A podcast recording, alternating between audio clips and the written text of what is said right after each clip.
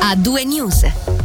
Anche Lugano non distribuirà la tanto discussa agenda scolastica ai bambini di quinta elementare. Il municipio cittadino, stando a quanto riportato dalla RSI, ha motivato tale scelta adducendo che i docenti di scuola elementare non sarebbero sufficientemente preparati per affrontare il tema.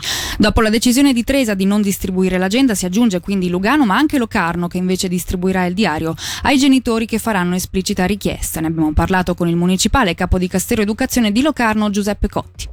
Il municipio si è chinato nella seduta di martedì sulla questione e ha deciso a maggioranza di non consegnare l'agenda agli allievi, tuttavia nell'ambito dell'abituale riunione di inizio anno scolastico i genitori degli allievi di quinta elementare saranno informati e ogni famiglia deciderà liberamente se consegnare o meno l'agenda ai propri figli e che utilizzo farne. Eh, ci è parso sostanzialmente un compromesso equilibrato che ristabilisce, come è giusto che sia, il primato educativo della famiglia su temi così delicati. La scuola ha certamente il compito di fornire strumenti di analisi, di riflessione su tematiche così importanti, ma non in modo unidirezionale come a mio parere accade con questa agenda, cioè va, va sostanzialmente accordato il giusto, il giusto spazio al contraddittorio e questa è una mia opinione, non va mai persa di vista la verità scientifica. Nella riunione abituale con i genitori degli allievi di quinta elementare sarà affrontata la tematica e riportata laddove dal nostro punto di vista deve essere, cioè all'interno del nucleo familiare.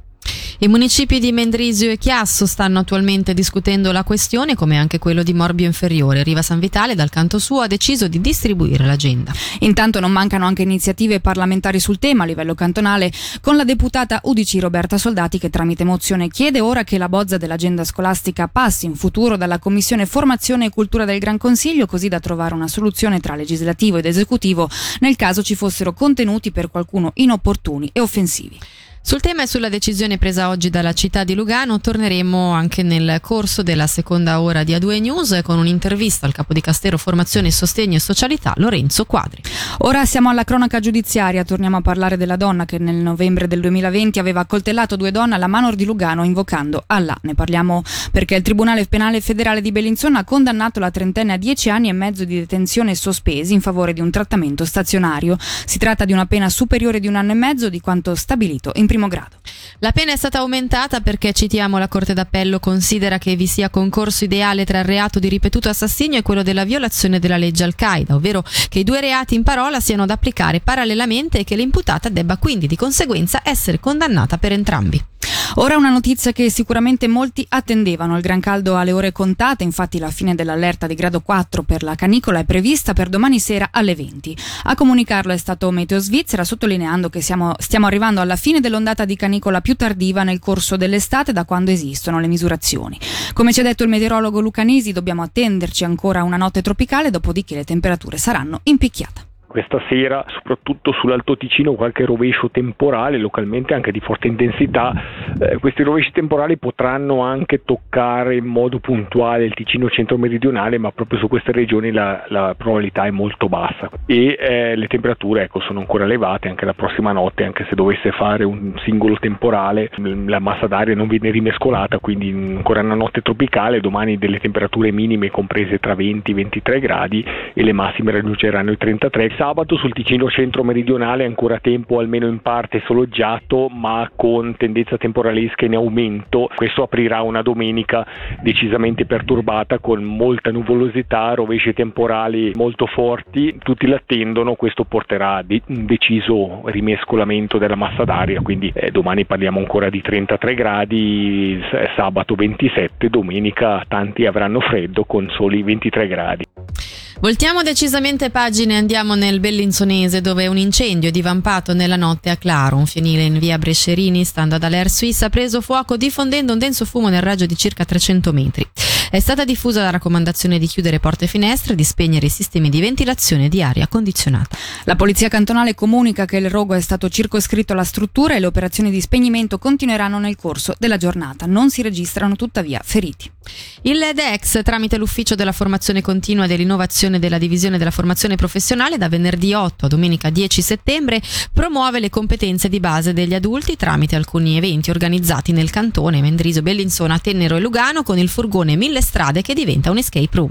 Gli ultimi dati disponibili indicano che in Svizzera 800.000 persone, 40.000 in Ticino di età compresa tra i 16 e i 65 anni, non sono in grado di leggere e scrivere correttamente, che a causa di queste difficoltà faticano pure a partecipare attivamente alla vita sociale, familiare e professionale.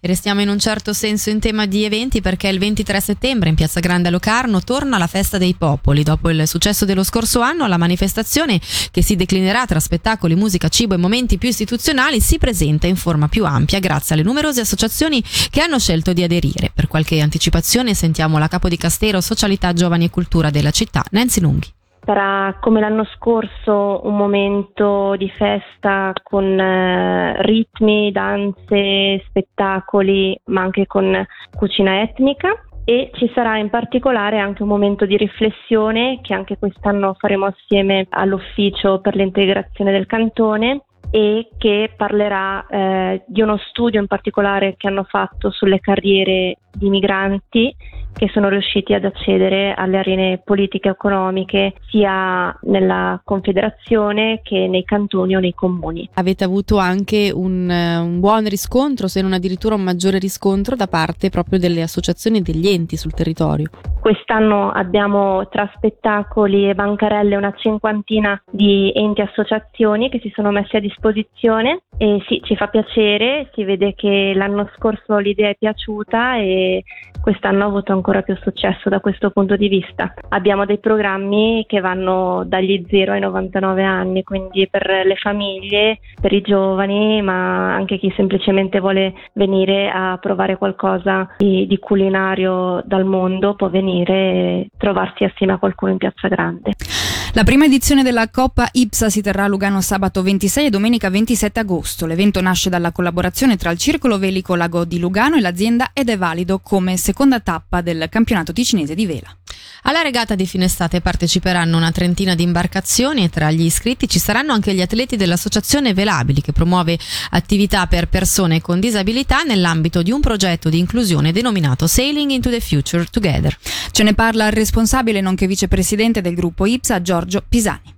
Questo è un evento che chiude la stagione velistica ufficiale del Circolo Velico di Lugano. Noi seguiamo una vela sportiva a livello internazionale sponsorizzando la CAS 40 a, a Lugano e nello stesso tempo seguiamo il parasailing. Abbiamo un accordo in questo momento per ora siglato con la Federazione Italiana Vela dove sponsorizziamo questa scuola per addestrare dei monitor a seguire giovani, bambini, adolescenti che sono portatori di handicap e quindi avvicinarli alla vela e quindi che diventa non solo uno sport a questo punto inclusivo, ma anche diventa un modo per verificare il fatto che eh, la sensibilità particolare che molto spesso hanno questi portatori di handicap li porta a confrontarsi con la natura in una maniera veramente molto, molto speciale, aumenta la loro capacità anche da un certo punto di vista di connettersi meglio con l'ambiente e soprattutto con la natura, vento, mare. Ed è una cosa che ha ovviamente una funzione non solo sociale ma anche una funzione così di stimolo perché riteniamo che sia uno degli sport più sensibili per questo tipo di patologia o di deficit.